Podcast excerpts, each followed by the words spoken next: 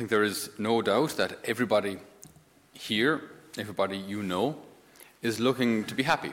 Everyone wants to be happy. Everyone wants to be joyful. It's kind of the reason behind so many people wanting to go on holidays in Spain or down to the Côte d'Azur, or they want to have that bigger car because it'll make them that bit happier. They want to have a slightly bigger house, slightly more comfortable, whatever it may be, an easy chair. They want to have a McDonald's next door, whatever it may be, anything. All of these things, fundamentally, I think, uh, our, our desire is, is that we be happy. You know, that's why we look for so much entertainment. Uh, over the summers, weekends, Saturday nights, we look for entertainment because entertainment should make us happy. Uh, we, we look for the next thrill, the next exciting thing, clothes, whatever it may be. Uh, even online now with, uh, with our smartphones and computers and all that, there's an endless, absolutely endless source of entertainment if you wish. Um, you can watch, you know, if you missed a match over the weekend, you can watch it the following day or a week later, or you can go back to matches from 1972 and watch them again if you wish. You can watch as much entertainment as you wish, it's all there. So fundamentally, our, our, our, our, our goal is to be happy, right? To experience joy. The issue is that very often, in order to be happy, in order to attain happiness, or in order to be joyful, we will sin. Right? In order to, to, to, to find this happiness, or what we think is happiness, we'll go against what God wants. Right? It's a very simple, very simple little, little dynamic, right? So God has created us and given us a world which is beautiful and full of natural resources and full of beauty and, and, and, and seasons and sun and snow and everything. It's amazing, amazing planet, absolutely phenomenal. And He entrusts it to us. And He gives us freedom. And He gives us an intellect that we can work things out and come up with solutions for all sorts of problems and organized society and medical solutions and political solutions and geopolitical solutions, all the whole lot. Like we, we can do so much like with our, with our intelligence. And he gives us a will. That we then, with this will, can choose if we want to, to do the good. Because our intelligence doesn't always have to work for good. Our intelligence can work for entirely selfish motives. So we're given all these resources, like the planet itself, our own uh, intellect and will, and our own faculties and abilities. We're given all of this. And then he says, like, you know, he entrusts the world to us. Go forward, multiply. I entrust all of this to you. I trust you. I trust you. So he gives us this freedom. And with this freedom, we should choose our ultimate good, which of course is him. Because our ultimate good is what's going to last forever, which is God, which is heaven, which is eternal life. That's our ultimate good. Choosing anything else I mean, we can use things in the short term, but choosing anything else as the goal of our life is plain nonsensical and ridiculous. Right? What was that name of that? Perfect Strangers. Remember that? Don't be ridiculous. Remember that? Okay, old show. You wouldn't know it. Uh, so that's, that's, that's kind of, it's, it's ridiculous to choose anything except God for all eternity. Okay, so this is the, the dynamic that we find ourselves in, just to get, to get a bit of context. Okay, so Within this, we're looking for, for, for joy. But joy will not be found by simply doing the next, simply fulfilling the next urge I have. Simply satisfying the next desire I have will not make me happy. It won't. It will not. Is that clear? Okay. That's what the enemy, you see, will have us think. So God gives us this freedom, gives us this beautiful planet, this the kind of cosmic uh, plan for our lives, you know, living here on earth and then choosing God for, for forever in heaven. We have the intellect and the will in order to do so. Great, it's all good. But the enemy will say, no, no, no. The way you'll actually attain happiness isn't by kind of focusing on God and these greater things, it's by focusing on yourself. Focus on you. Do what you need. Do what you want. And then you will be happy. And it doesn't matter about anything else or anybody else. Do what you need and what you want. Okay, and what that leads to, of course, is misery. Right? It's, it's, it's, it's such a strange but true dynamic. Like that, we keep choosing ourselves. If you keep choosing yourself, what happens? You become selfish. And are selfish people happy? Well, no, because much wants more. So are spoiled kids happy? No, because you know once you've got a big PlayStation, then you want to, oh, what a, yeah, PlayStation, still a thing. Yeah, PlayStation. then you want, to, you know, you've got a big screen. Then you want super big screen. Then you want three screens with a comfy chair and optically controlled mouse thing. You know, uh, you know, it never stops. Like no matter what, how much you have, you want more. Okay, spoiled kids aren't happy. Selfish people aren't happy. Okay, so putting ourselves at the center does not work. But this is the just, it's like it's this universal plan of Satan to convince us that putting ourselves at the beginning will make us, putting ourselves at the center will make us happy. But it doesn't. Doesn't. It doesn't. So we just need to kind of break out of that mentality and say, whoa, hold on a second. Like, if I keep doing, if I just keep satisfying my next desire and impulse, this, uh, as I've ter- called it before, like living in this kind of Saturday night mentality, fulfill whatever passions you have. It, does this make me happy? It doesn't. So stop. So stop. Stop doing it then. Okay? So, what is then? What is the authentic route to joy? Joy is spelled J O Y. I went to school. And uh, J O Y, right? J O Y. Spelled J O Y, J, Jesus, O, others, Y, yourself. Okay? Yourself's in the third place. Jesus first, others, then yourself. So, putting Jesus first. Putting Jesus first, it's going to be the route to happiness. And what's interesting about, like, What's interesting about putting Jesus first is at times the Lord will call us and inspire us to do exactly what we want to do. Do you know, it's like you've, you've, you've prayed about marrying a person and you really want to marry them. And God is like, yeah, that's, that's great. I'm all for that. A holy marriage, wonderful. Go for it. But we shouldn't always think that God's will is always going to be misery, misfortune, and death. It's of course not. Again, typical plan of the enemy. Don't ask God what he wants because you'll get cancer. You know, it's no. God wants healthy, holy families too, you know? It's not that everyone who prays to him becomes a mystic victim soul. No, Genie. He wants holy families. So, like, let's, again, let's avoid these kind of ideas. So you ask God what he wants, and it may be exactly, exactly what you want. Because God wants to satisfy the deepest desires of your heart. The deepest desires, not, not the kind of just the passions, the superficial ones. The deepest desires of your heart. One could argue that actually he put them there. So these deepest desires of your heart, the deepest, like the most important, most fundamental, good, wholesome ideas and desires in your heart, He put them there and gives you the ability to realize them. Okay, so putting Jesus first works, but it may cost you, on occasion, your will. Uh huh. But so will marriage, so will religious life, so even will maybe even single life. I mean, you still have to pay your taxes, kind of whether you want to or not, you end up in prison. So, no matter what you do, we always have to learn how to renounce our will in some way, shape, or form, definitely in marriage and definitely in religious life. We, you have to learn to renounce your will, otherwise, you will never be happy. Again, the enemy will say the opposite fulfill your will, whatever your will is, just do it, just fulfill that next desire, and then you'll be happy. But it's not, it's miserable. And then others. Again, in family life, you see this all the time, community life similarly, uh, where we learn to put others' needs before our own.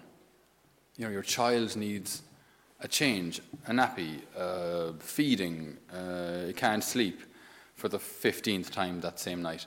And, you know, then it climbs into the bed, it's crawling all over your face. Uh, I've got to go to work tomorrow, get off my head. and you just want to sleep. You just want to sleep.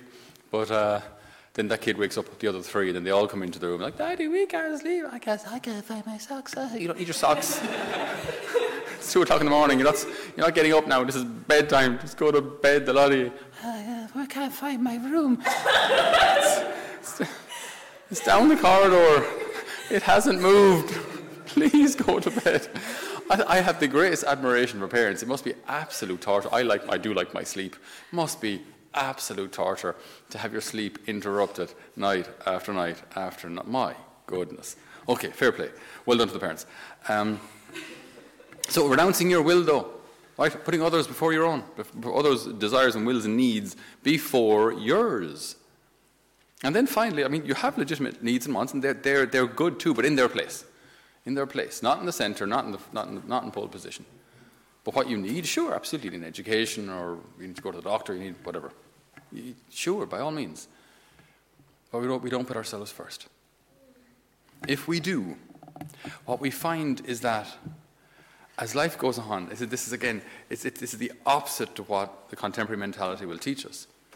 if we keep putting ourselves first, we become more and more bound, tied up, right? So it actually does the opposite to what we think it'll do. We think it'll make us freer, but it doesn't. It doesn't. So you, you imagine, like, if we don't put God in the first place, if I put myself in the first place, my career, um, money, okay, then I'm going to have to be working and working harder and working more and working longer hours. Then there's a possibility of a, a promotion, but it's also another guy or girl or whoever it is in the office who will be eligible for the same position. So I have to work harder, longer, more overtime. The kids don't see me; they'll be okay. I'm doing this for them. Not really. Um, but uh, you know, we're going to work hard. We're going to get this thing, and you're working hard, and you're becoming more and more bound and tied up, right? And then if you don't get it, you're miserable. And if you get it, now you have to prove that you are worthy of it. And this is only a simple thing like a job. It doesn't even look like a sin on the outside, you know. But it, it will become swallowed by our, our career, which is for me. I can argue it's for my family, but it's not really, though. It's not like you were poor beforehand. And it's not like your family needed a ton more money. They needed maybe to have you beside them more than more money. And that's, as I say, like that's a simple thing. It doesn't even look like a sin from the outside. Then there are more, maybe slightly more, more sinister things, where addiction starts to creep in, and where I'm absolutely convinced that I, I, I must have my next hit. I must have this drink. I must have. I must. I need my phone. I need to check and see if people have liked the, the images I've uploaded recently to see am, am I still liked? Am I still popular? Do people still care? And more and more, I'm getting addicted and addicted and just focused on this, this one thing. And without really realizing it, everything starts to revolve around fulfilling this desire, fulfilling this need. And other things just st- start really not, not to matter at all. They start to fall way down the pecking order, and all I want is this, this hit, this drink, this, this, this fulfillment of, of, of this desire. That's all that matters. Nothing else matters. And I'm bound, and I'm binding myself. Or then the, the, the addiction of how we see ourselves. So every time I, I, I, look in the mirror, I'm just looking at myself and just, oh, I wish I was taller, blonder, fatter, thinner, stronger, slimmer, whatever it was. And you're just you're staring at yourself disgusted and become absolutely obsessed with this thought I must look another way. I need to be different. I need to starve myself because I'm absolutely disgusting as I am, or I need to spend all my time and money in the gym to, to, to bulk up because I'm too thin. And in, all, in doing all of this, I'm binding myself. And when the Lord talks today in our gospel about Lazarus, yes, the, the idea of, of, of raising the dead is very important, but what really struck me today reading it isn't so much raising people from the dead, but freeing people from the death of the soul. Where Jesus, like, he just declares with such authority, it's, it's just so beautiful. He just says, Lazarus, here, come out, unbind him and let him go free. Unbind him. He was swallowed. We, we're using this symbolically, if you will.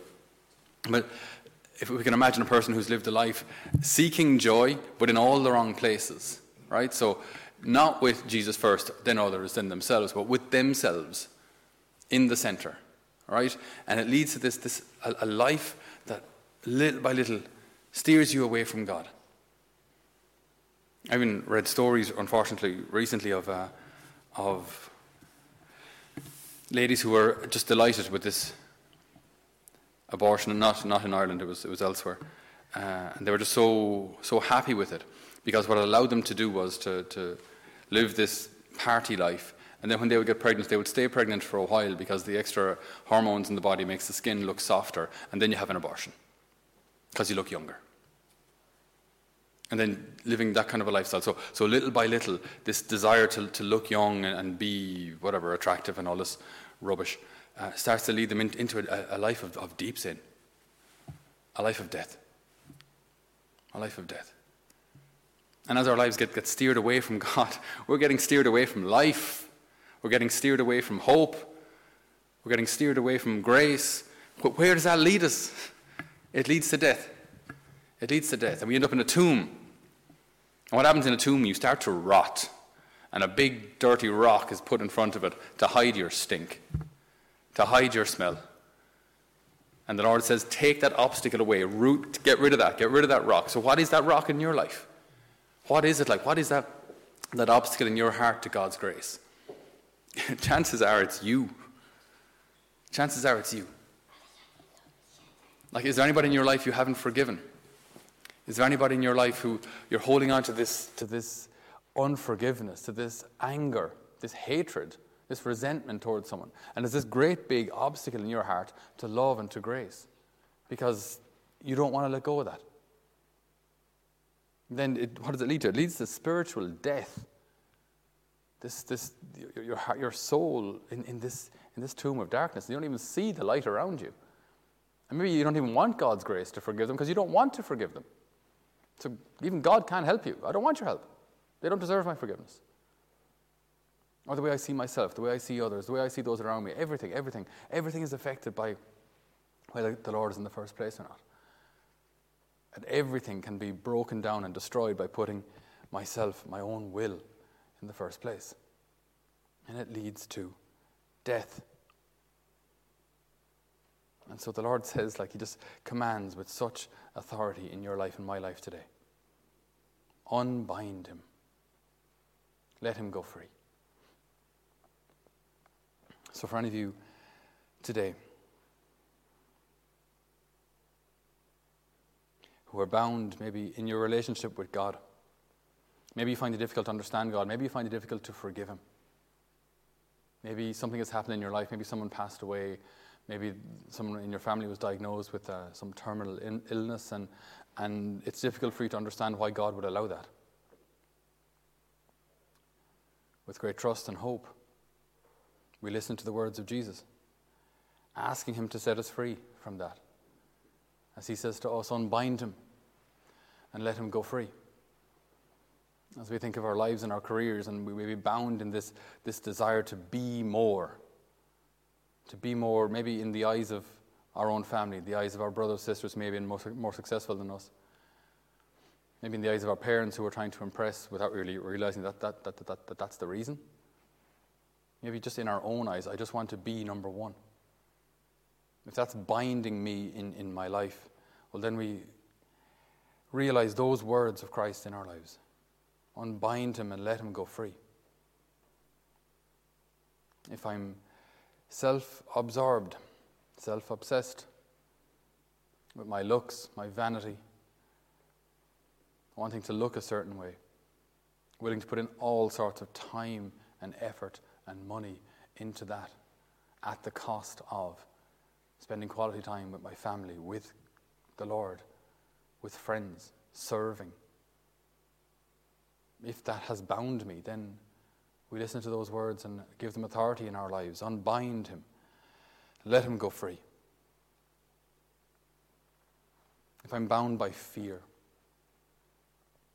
if I'm afraid, afraid to move from where I am in case things get worse, afraid to even move into healing in case I, I won't know who I am if I'm healed, if I'm better, if, if I'm not the, the sick one, I just I wouldn't actually know how, what to think. I'm, I'm so used to being obsessed by my, my health or my sickness or my illness.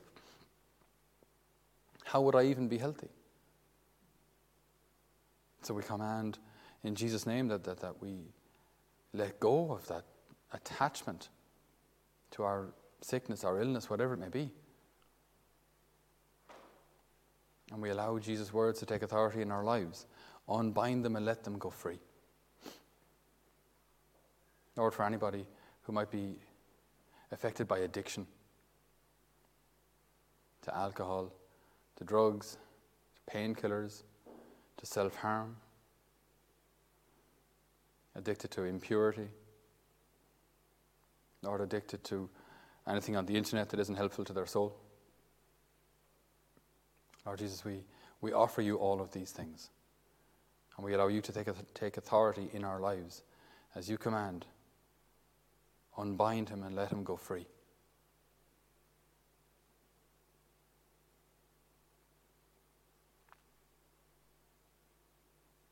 Lord Jesus, we wish to be happy. We wish to be joyful. And so, Lord, we allow you to take away these rocks from our tombs, to call us out into the light, to unbind us, and to set us free. In your name, amen.